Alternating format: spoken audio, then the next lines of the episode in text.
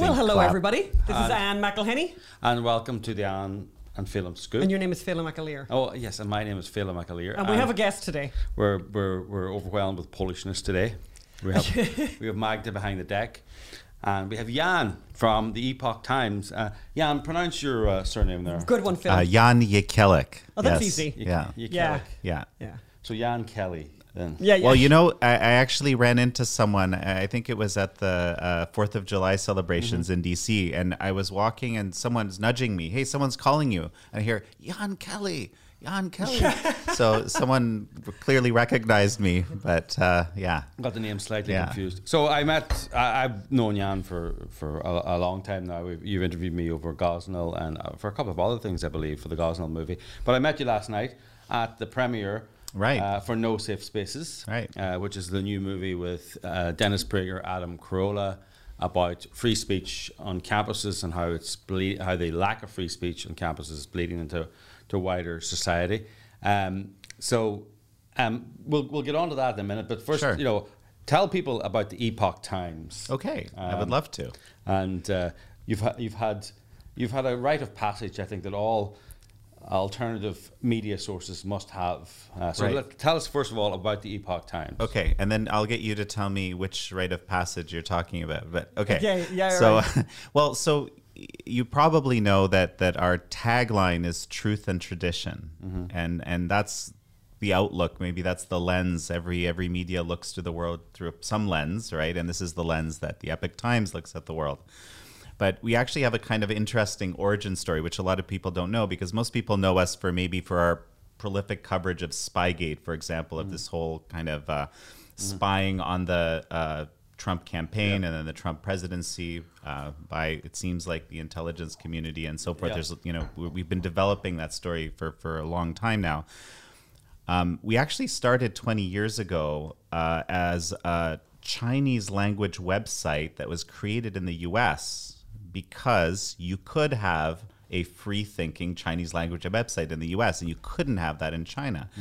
As everyone knows these days, it's a communist dictatorship over Yes, there. yes. It was not very different back then, 20 years ago, but the way we understood it as Americans, and perhaps you know, and it, certainly as Canadians, which is where, where I actually I, I hail from, um, it, was a completely different picture. People were saying, you know, China's developing, uh, it's almost a democracy. Look at all the great stuff that, that's that's happening over there.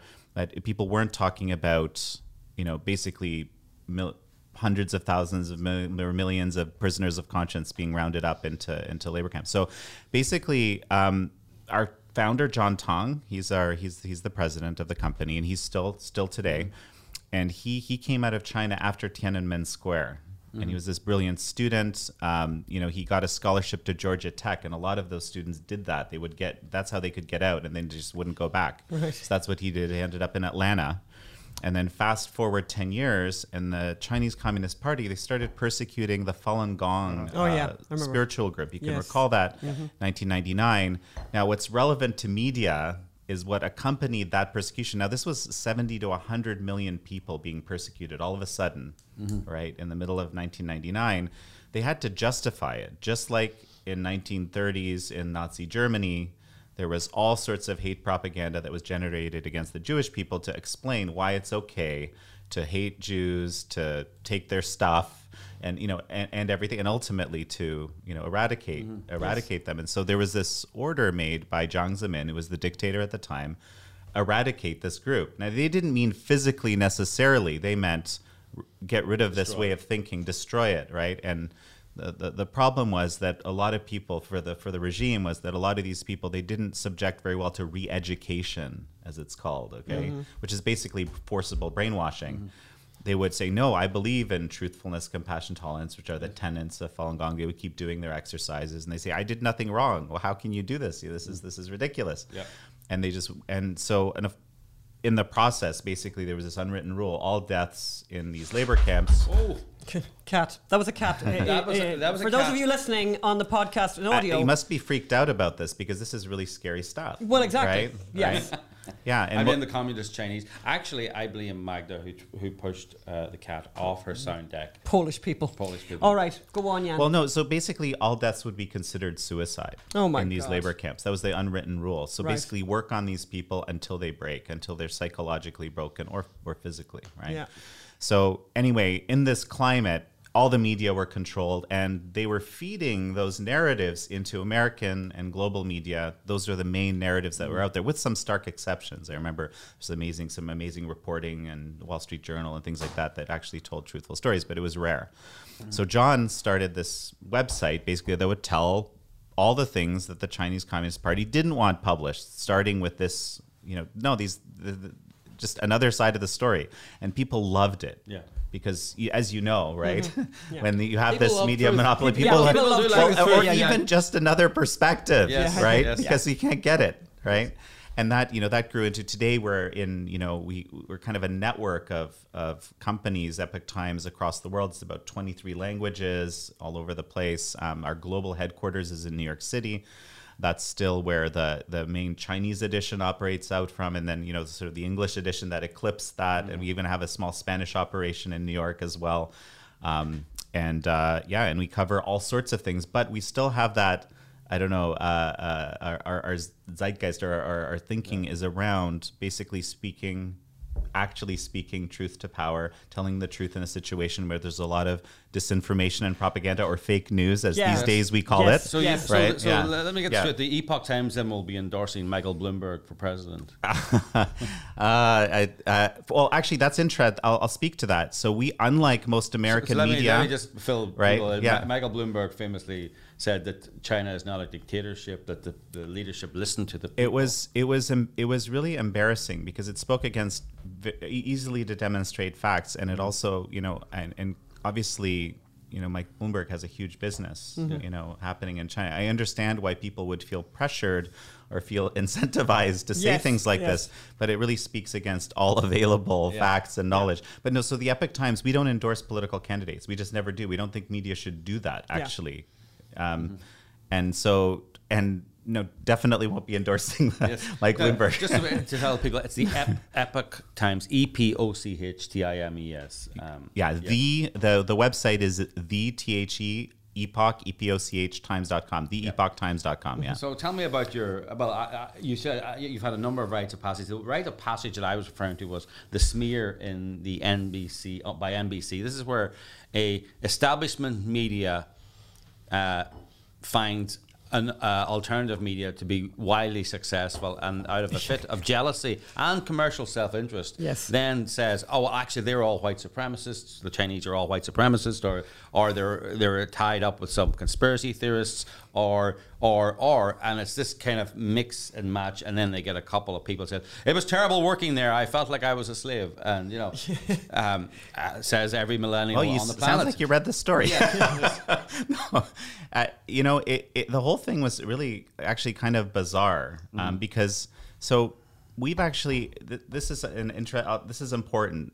Um, we actually still believe in print at the Epoch Times. Okay, we've actually grown literally hundreds of thousands of print subscriptions in the last six months because once some the people get it they they want to keep it it's it's really remarkable in this day and age you know print is kind of crashing it's true and um we had these via Facebook, especially. We had these very, very successful print advertising campaigns. It would be basically this young guy, Roman, on our staff. He would go out and he would explain some of our content. There's this. Here's the Spygate poster. Here's what it means. Here's you know this news story, and he would just basically talk about our content. Now, so what NBC decided to do, and of course these were extremely successful, and we act, we spent quite a bit of money on that. And this is public because Facebook views anything that has to do with any political issue, irrespective of whether it's intended that way or not, as political advertising, and it's in this public database. So people noticed Epoch Times is spending large amounts of money on political ads. So they framed it as this is a dark money operation to reelect President Trump. Right? And it's like, well, just look at the ads. You know, Yeah, if yeah. you look at the ads, you can see for yourself if you think there's some sort of subversive, subversive dark money election ads. I mean, I, I, I don't see it. They certainly, and many of them were positive towards the administration. I, I think in factually grounded ways. But but of course, NBC wouldn't like that Yes. um, from the types of reporting we've seen. So yeah, and and and as a result, we had you know NBC Web published this article, and then Rachel Maddow dedicated a full half hour segment. Congratulations. Uh, Yeah. Congratulations. I mean, and actually multiple other shows. It was remarkable how much. I, I mean, in a way, we were honored. that They, they put so much effort and resources into this. But unfor- the sad part is, it's just really. A lo- there's a, a lot of mistruths that were there, Yes. which we tried to correct in many media. And then the worst part is that many media just kind of jumped on that reporting. yes. Just New York. Times. Washington Post, a bunch of others, and just would repeated it, and in with a few exceptions, you know, wouldn't take any kind of corrections, even Yes. though there, you know, we, we there was a laundry list of obvious ones. Yeah.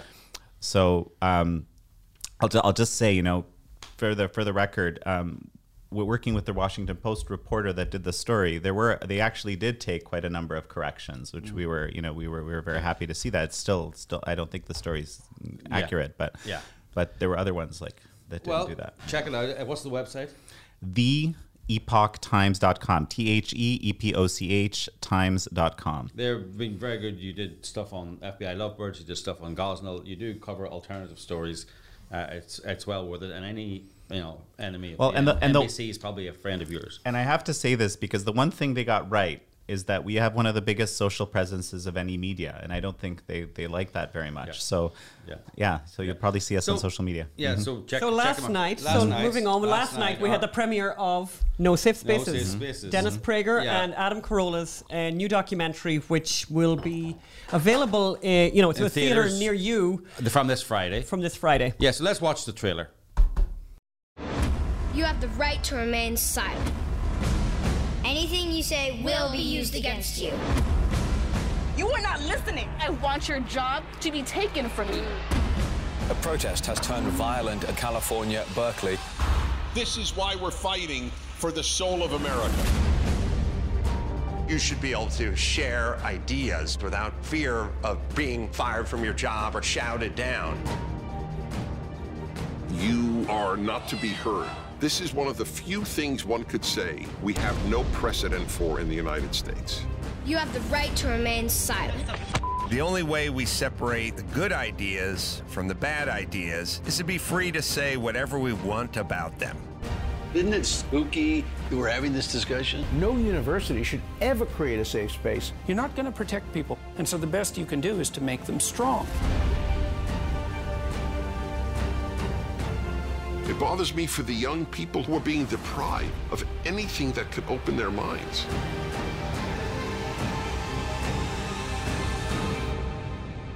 You have the right to remain silent. Did So- you enjoy? Tell us, tell us what did you saw that. So you saw Yeah, the documentary absolutely. last night. Yeah. What What's your big takeout from from your viewing? What did you What did you think? What had the most impact on you? What did you like? What did you do? Well, first of all, you know, no safe spaces. It's it's about um, how free speech is being basically radically compromised on college campuses across America, and it's you know there's very few exceptions even to this. It's it's it's it's it's amazing because college campuses we would expect should be the bastions of free speech. This is how new ideas are generated, Yeah, right? yeah, yeah. Just because an, you don't agree with an idea or you you find it reprehensible, right? Doesn't Doesn't, mean mean, yeah. doesn't mean that you should because and, and why why is it that you can do that? And they talk about this in the film because tomorrow today you know you take the thing that everyone agrees is reprehensible and say okay we're going to ban that and then the next day you know someone else picks something that they happen to believe is reprehensible and who's in charge? just yeah exactly And also just the value of free speech, which you know, eh, you know, obviously comes out very strongly out of the documentary. That you know, it, this is the only country in the world that you that, that treasures free speech to the to the level that it does here.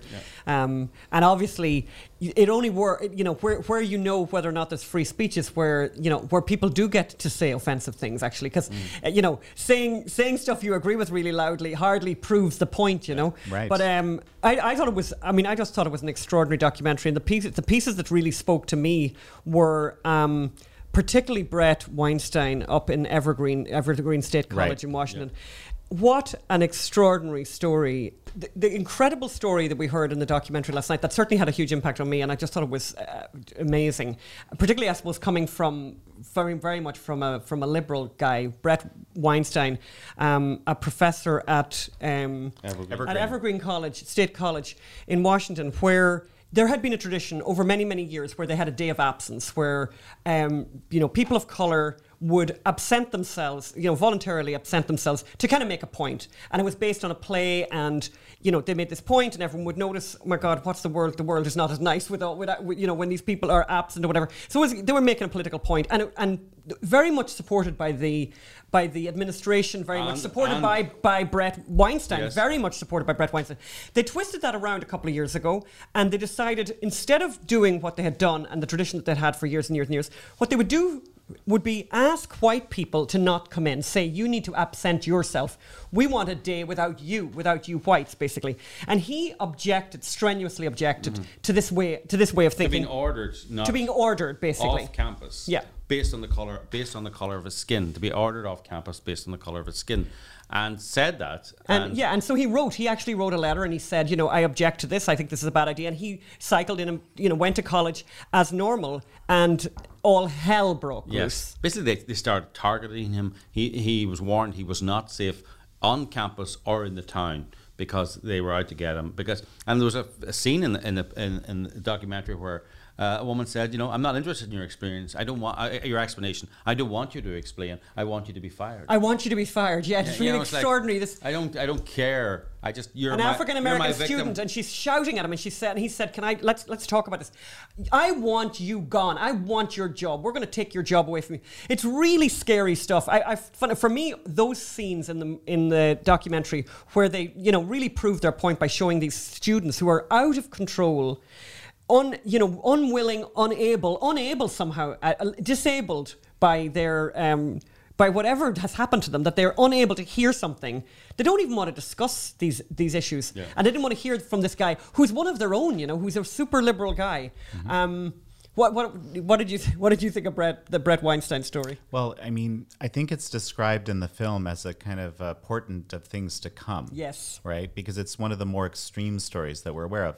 But there's, you know, multiple, multiple examples of basically it being extremely difficult, especially for conservative speakers to Mhm. to come on campus because you know uh, suddenly you know your uh, security fees go from a few thousand dollars to six hundred thousand Yes, dollars. in the case of I Ben think that was Shapiro the at- at yeah, Berkeley, yeah. yeah. For for example, they they use that. So it's it's uh, there's kind of heckler's veto Yes. type type approach being used, and just but just the whole concept. And I actually think this might be even mentioned in the film as well.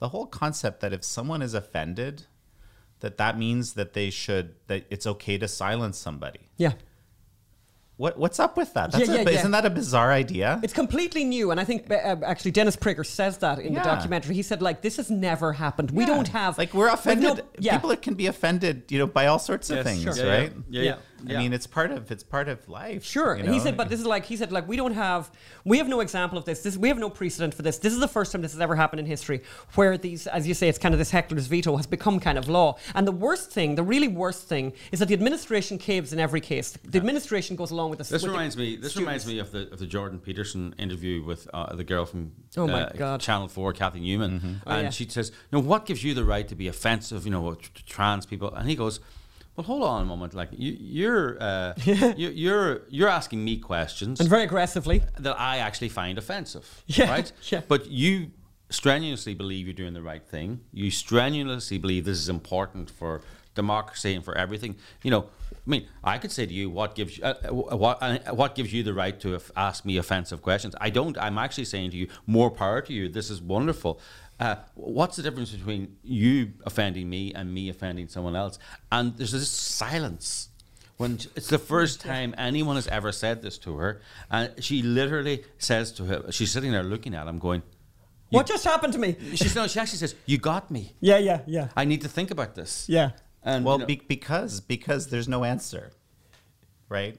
Because because there's no answer to this. No. it's just like well, for some reason, we, we have the power. We decide, right? Yeah. That's that's the only answer. Yeah. So it's we're about gonna- power. So let's. Uh, we interviewed uh, do you lots want- of people last We night. interviewed lots, but let's talk. We let's look at Adam Carolla. I was on the red carpet. For, unusually for myself, I was on the uh, other side of the red carpet, not on the red carpet. Oh, there you go, Phil. But you And know, the first- I, I did my first- job like a good the soldier. First, the first interview we're going to look at here is is Adam Carolla telling us why why, Cro- they, why they made this movie. Adam Carolla, podcaster, sangria seller, uh, Mangria. Man- oh, Mangria, sorry. Yes, he his own alcohol line. One of the most, I think he's the most successful podcaster on the history of the planet, according to the documentary. So let's watch uh, an excerpt from my interview with Adam. Joined by Adam Carolla, comedian, podcaster on the red carpet of No Safe Spaces. So, simple question why did you make this movie? Uh, I love working with Dennis Prager, and the producers said, You want to do a project with Dennis Prager? And I said, Yeah, I do want to do a project with Dennis Prager. Uh, I mean, that's the reality. I should be saying because we got a problem and free speech is a big issue, and that, that's all true. But I also just love hanging out with Dennis Prager. And after working with him, do you still love hanging out with him? No, he's a pompous ass, and that's why I've asked that there be 12 feet between us in this line. It's a contractual obligation, a writer in the contract. 12 feet is the, is the number, or seven seats when we're in the theater. Yeah, Dennis is the best, the easiest, and a lot of wisdom, a lot of knowledge, and just a good, good guy to talk to. So, uh, censorship uh, is it getting better or worse? I mean, it seems to be have been have been getting worse and worse and worse. Now, is, is there any sign of a turn? Um, I think with movies like this and you know Dave Chappelle's stand-up special and people's kind of hit their saturation point with it. I feel like it's starting to make its way back. So maybe the pendulum is swung about as far as it can go in one direction, and hopefully, if you kind of keep your ear on the pulse of what comedians are talking about, you start finding the comedians are kind of going, screw this. I want to talk. I'm saying, and I think, I mean, it sounds self-serving, but I think comedians are kind of the tip of the spear of like what's coming next, and uh, hopefully. A lot of the comedians I know are saying enough is enough, so maybe maybe it's going to start swinging back. Do you think you've lost work because of your opinions? You know, you think people haven't taken meetings with you? I, I'm sure of it. Uh, I don't document it, and, I, and I'm not aware. I mean, I know I made a lot of good movies and, and, and documentaries, and none of them have got into Sundance. And the guy, we get rejected every year, and the guy who ran Sundance said he didn't like me, so I, I don't know whatever that means. So probably a little of that. But I'm busier than I've ever been, and I have a million projects, and I just made sure that I had to create my own. I had to create my own work, and I, I wasn't going to. I wasn't going to rely on working for a big company like Sony or Fox or anybody because I knew I could get in trouble and get clipped at any time. So I created my own podcast, my own documentaries, my own books, my own products. Your own alcohol brand. My own alcohol, and so I made myself a little bit recession proof. Yeah.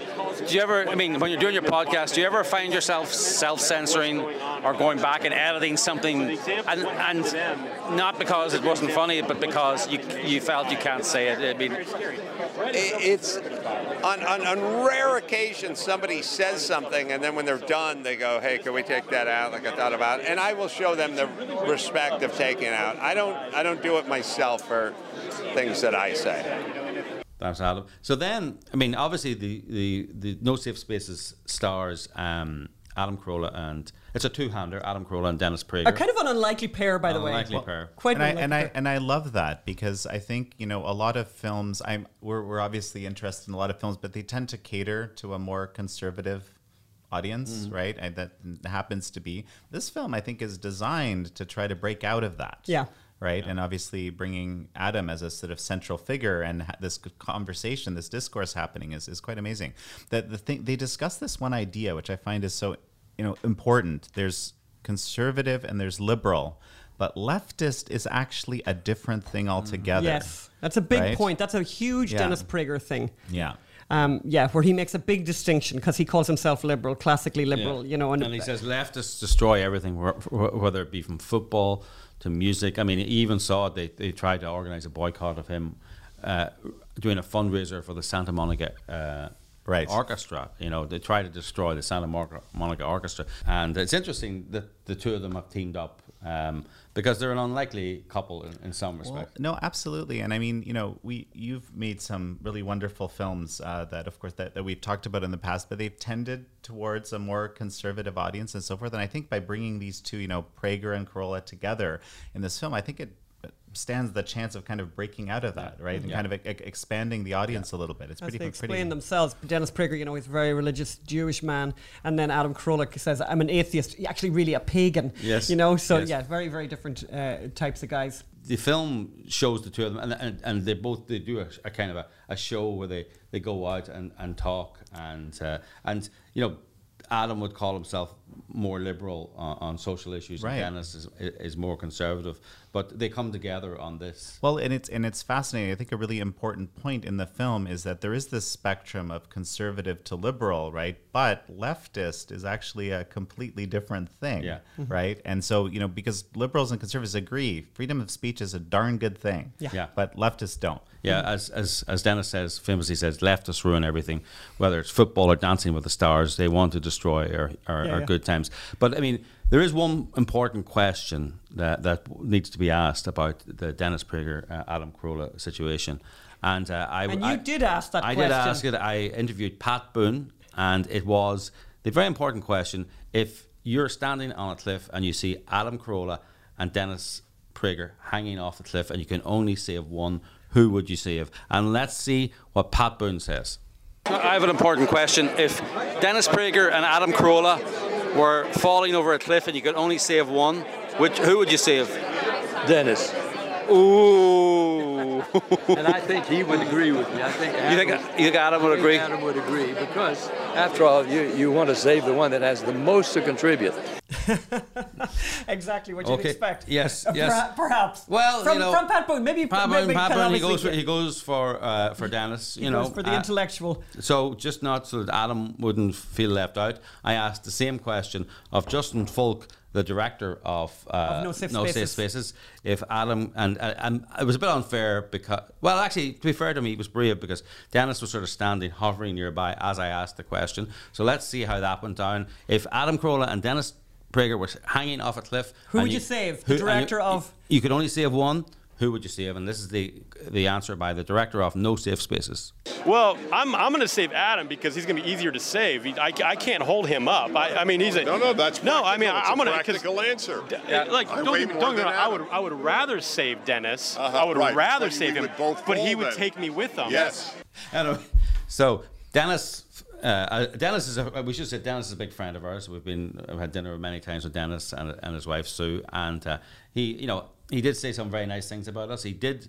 Uh, he did say some. He, I. It's a long wanted- stand. No, let me say this because it's like it's really sad actually because we really wanted Dennis to come here for the podcast, and you know this is one of the challenges of having cats. I didn't want cats, by the way. I wanted a dog. Careful. I wanted a Yeah, dog. careful, Ann. and They're- Phelim listening. came home with two cats, and it's really sad. But Dennis Prager, basically, we have now found out why Dennis Prager has not been on the show yet, and basically he is super, super, super allergic to cats.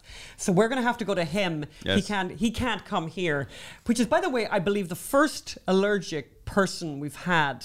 Do you have pets, by the way, Jan? No, no, no, no pets. And, you, and no plans to get pets. and, and no allergies. And you know either. what? You're right. And by the way, no allergy. Thanks be to God for that. And did Phelim even warn you yesterday, by the way, that we had I, cancer? actually, we did talk about okay, it. Yeah, very, very important. I mean- yes. And by the way, you know, yeah, cats are, uh, pets are great, but they definitely add an extra layer Well, of I just want to complication say, to your I life. just want to say at the top and scare you that, that may, Ann may have wanted a dog, but she really loves the fact that she has two cats. now. Absolutely, it's fantastic. Yes. But what, what did, let's let's look at what Dennis said about uh, why he can't come on the show. And, and how much he does want to come on the show. Exactly. But, but words are cheap, Dennis Prager. Phelim's my man. Phelim is my I am. man. I am.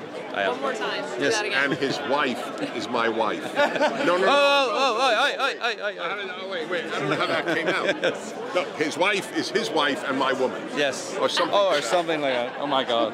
I love these guys. That's the problem. Yes. So when are you coming on the Ann and Phelim scoop? As soon as this stuff is over. Okay. yes. Because we have cats now. I think you should have cats on your show. Cats, C A T S? Uh, I'm allergic. Oh, no. I am. I would love to. I feel terrible. It's the only thing I'm allergic to. Okay, well, that, would- we are actually we are going over to Dennis's house then and recording Yes, the right, podcast over there. to, yes. yes, because Scaredy and Top. I know it's tough, but we just have to keep you out of this podcast. Uh, Be because, well, everybody. Okay, thanks, Dennis. Love you. Dennis is allergic to cats, and then also there last night was Ben Shapiro, um, uh, So Ben- podcaster, and he's a, he plays a big part in the obviously in the film. yeah because ben has had ben has had a lot of trouble with you know so he went up to he went up to berkeley and there was we I, we think we mentioned this already like there was such an, an, an amount of trouble and, and drama about this little as he says himself diminutive jewish guy like very physically no offense at all to you ben a little bit unimpressive physically right? This is not a guy that's you know that we need to be nervous about. But obviously the things that he says are so triggering to people up in berkeley who are just you know unable for this kind of stuff. So they spent six i mean it's quite extraordinary by the way. I, I kept thinking what an amazing waste of money. $600000 had to be spent to secure the campus. They, they were putting up like barricades and all this kind of stuff um, to hear this guy and he does the speech and you see a little clip of the, of the speech actually in the documentary uh, where at the end he said that wasn't so bad was Well, it like what you know what Let's So- let's play the interview with, with Ben. and then we talked to ben uh, last night Okay, we're here on the red carpet at No Safe Spaces, uh, the documentary, and we're joined by notorious anti-Semite Ben Shapiro.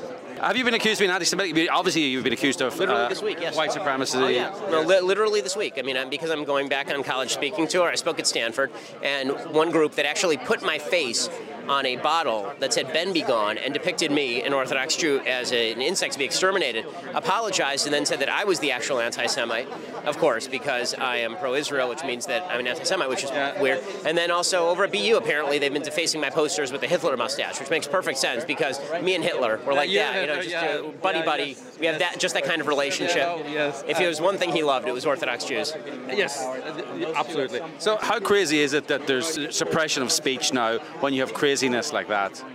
I, I mean, it, it is insane. The, the fact that the left is so interested in shutting down speech suggests that they have something to hide and that there is a debate that they don't want to take place. Uh, and they, they continue to, to push that forward. And you see universities that kowtow fairly regularly to the heckler's veto, the idea that if people on the left go crazy, that they have to shut down the conservative, because the conservatives' fault that the left is going crazy. Uh, or you see people on campus suggest that speech is violence, that speech is incitement, broadening the standard out, and then suggesting that the solution is the sort of German Streitbare Demokratie that you have to actually you have to shut down demo- you have to shut down free speech in order to preserve democracy, uh, and and of course th- that's nonsense. But it's a clever trick. I'll say it's a clever rhetorical trick. Is it, is it getting better or worse? I thought it was getting better, and now it seems to be getting a little bit worse again. So, so last year, it seemed like the left had kind of realized that it was bad optics for them to shut down speeches, and now it seems like because it's a new year, a new group of students, that they're really ramping it up. I I think the pattern seems to be that in the first semester is when they bring out their heavy, censorious guns, and second semester, like, oh, that didn't go so well, and the media, the media attention was not good for us. So I guess we'll call, uh, calm it down a little bit. You've had your own speech quoted out of context, uh, you know, ripped apart. Do you ever find yourself self-censoring or not saying something, uh, even though you may believe it? Uh, I mean, uh, because that's the the atmosphere. It could it, it can now end people's careers or damage them financially and damage the people that work for them. Do you ever find yourself self-censoring? I mean, of course, you, you find yourself at least thinking about things three or four times before you say them. Am I saying this in the, the best possible way? Am I saying this in the way that people can't misinterpret it, uh, or at least they'd have to go a really long way to misinterpret it? Uh, and maybe that makes the speech better because it means that I'm reviewing it a few times. Maybe it makes it more exact. At the same time, you lose sort of the the spontaneity and the fun of the political debate. I will say that politics was a lot more fun 10 years ago when you could kind of throw things. I mean, this is what Twitter was. People tend to forget. Like they'll go back and they'll find something someone tweeted in 2008. At the beginning, Twitter was just a chat room where people just kind of hung out and said dumb stuff and made jokes to each other. And now we're digging up everybody's jokes from 2008, 2009, as though they're saying it in 2019 when everybody is meticulously reading every word on Twitter in order to in order to destroy you. And it makes for a it makes for a much more nervous, much less pleasant debate because everybody is, is looking to assume bad intent on, on the part of their political opponents. I mean, journalism nowadays seems to be just Twitter archaeology, uh, a lot of it. Absolutely, and I mean, it's not even people who are political. I mean, the worst story of the year was that kid in Iowa, that Carson King kid, who who was at a football game and held up a sign saying people want people to Venmo him beer. They Venmoed him a million dollars, and he immediately gave it to charity. And the Des Moines Register immediately went back, resurfaced old tweets from him from like five or six years ago, from when he was 16 years old, and then proceeded to try and cancel him. I mean, that, that kind of stuff is insane. Yeah, I mean, it always struck me as one of the, the worst aspects of American political life was, or actually American journalism was, where they refused to, they suddenly didn't believe in metaphors or jokes uh, when they wanted to attack someone. So you make a metaphor, let's blow up the Democratic Party, and suddenly you're accused of wanting to kill them. You know, let's let's let's take them out, and it's like no, you know, you're, and I think I don't, I hate that when people say this is what got us Trump, but Trump did that didn't care, moved on to the next metaphor or the next joke. I mean, that, that's right. I mean, listen, I, have had my criticisms of President Trump for sure, but the fact is that he did abide by Andrew Breitbart's key rule, which was you continue to walk toward the fire. And, you know, if they just keep shooting arrows at you, then as long as you don't absorb the arrow, it, it, part of it is is you saying, okay, well, are they right? And, and, and, and the thing for Trump is Trump doesn't give it any crap. So, so for, for Trump, like, you know, I, I think that a person with a little bit more uh, a little bit more introspection might take a minute and go, well, maybe that's right. And if you're a good person, you spend a lot of time thinking, could I have said that better? Is that? And Trump's like, he doesn't care. So that's definitely his charm as a politician. It's, it's both his his blessing and his curse, like Spider-Man. So yeah, I mean, it's a good political quality. It may not be a great yes. human quality, but it's a fantastic political well, quality. Mean, it's, you know, it's kind of funny. It, it, most Americans understand the difference between a metaphor, a joke, and a, and a statement of intent. Of course, and, and the media is so egregious with Trump that they seem to justify nearly everything. Like he'll say he'll say something that is truly outrageous, but the fact is that because he said something that was just a joke five minutes ago, and the media took it perfectly literally, like, okay, I'm sorry, I can't take the media. I, I take the media less seriously than I take Trump at this point because are you really going to lose your mind over over Trump tweeting out like a like a cartoon that we made at Daily Wire of him putting a medal on a dog. Like this is what you're going to lose your mind over today. I'm sorry, I can't take you seriously. No, that's it. And uh, Trump has destroyed a lot of things in America, but uh, he's destroyed the White House Correspondents' Dinner, and, and he's almost that's a good thing to destroy. yes, no, and he's destroyed the media. You know, no one takes him seriously anymore. And, you know, whatever you say, I think that's uh, that's a good that's a positive. I, I mean, I, I totally agree in the sense that they, they, they were suffering from eggshell skull, and he came around and just tapped the egg skull, the, the, the eggshell skull, and it just collapsed. Um, I suppose you're very worried now that there's a, this new podcast around called the Ann and Phelim Scoop. Uh, you're coming for me. I mean, I, I don't know. I mean, climbing the charts fast. Yes. We have cats as well, which you don't. You know. That is a feature. so there you go. Obviously, you can hear there that he's very worried about our podcast because Ben has three million uh, downloads. Oh my god! And uh, as, yeah, you, as he's you feeling heard, very as threatened. As you heard at the end, he's very threatened by our yeah, our, yeah, our yeah, podcast exactly. Because he doesn't have cats, you see. Yeah. He doesn't have scaredy No, cat no, on top no, cat exactly. or a secret weapon. So um, we started off talking about journalism, and I'd like to finish. And I suppose we've been talking about journalism all along, which is kind of a theme in this podcast.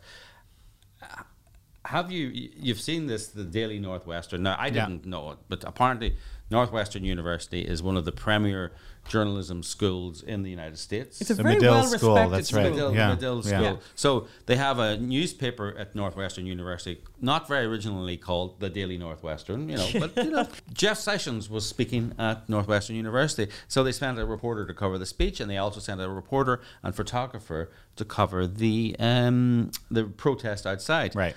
And they took quotes, they named the protester, they took some photographs, and they phoned up some uh, students to hear their opinions, you know, standard journalism behavior. And now they have put in the newspaper this lengthy apology for journalism. It's unbelievable. It is actually almost uh, satirical. Uh, Some protesters, you know, one area of our reporting that harmed many students was our photo coverage of the event. Some protesters found photos posted to reporters' Twitter accounts re traumatizing and invasive. These photos have since been taken down. You know, We feel that covering traumatic events requires a different response from many other stories. While our goal is to document history and spread information, yes, Then they say, nothing is more important than ensure- ensuring our fellow students feel safe. And in situations like this, they are benefiting from our coverage rather than being actively harmed by it. We failed to do that last week. We could not be more sorry.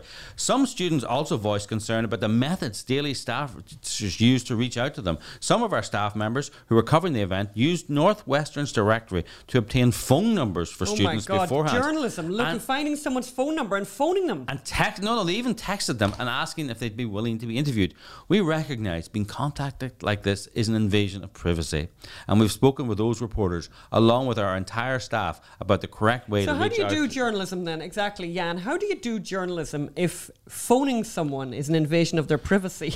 Having texted them first, you know? You know, this is this is deeply, deeply disturbing to me. You know, and in a way, you know, when I when I read this, you know, uh, became aware of this situation, and then read this um, this uh, editorial.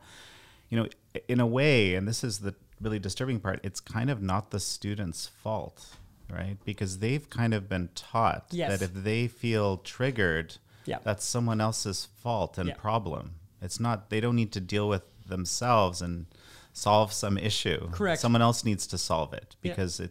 eh, This this is terrible. No, it's terrible. It's exactly and, actually, and it's really- no safe spaces central Oh, yeah, theme actually, right? When we And I think no, you you put your finger on it actually when you say that because it, it's it, children have not changed, you know.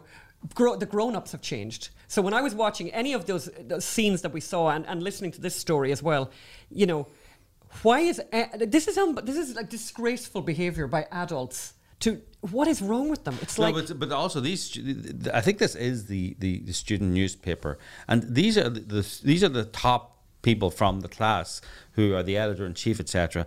And these are the people who are going to be, you know, e- editing NBC in twenty years' time and the New York Times in twenty years' time. I mean. What kind of newspapers are we going to? I mean, it's bad enough. No one has any trust in the media at the moment. It's going to be, it's going to be a great business opportunity for people like yourselves, uh, actually. Well, it, this is it's self censorship, right? Yeah. That's that's what they're describing here. Like we we covered something normally. Yeah. But we were wrong to do so, and we deeply apologize because some people were offended by that. That's essentially that's the message. Correct. Yeah. Right. Mm-hmm. And in that kind of a structure, journalism dies. But it's, just almost that like simple. you're reading this and it's like an onion piece. It's like I mean, seriously, going forward, as they say, what are they going to do? How they're not going to interview people then actually, because that's what they've they're apologizing for that. They're not going to take photographs at a protest. Like, so how do you?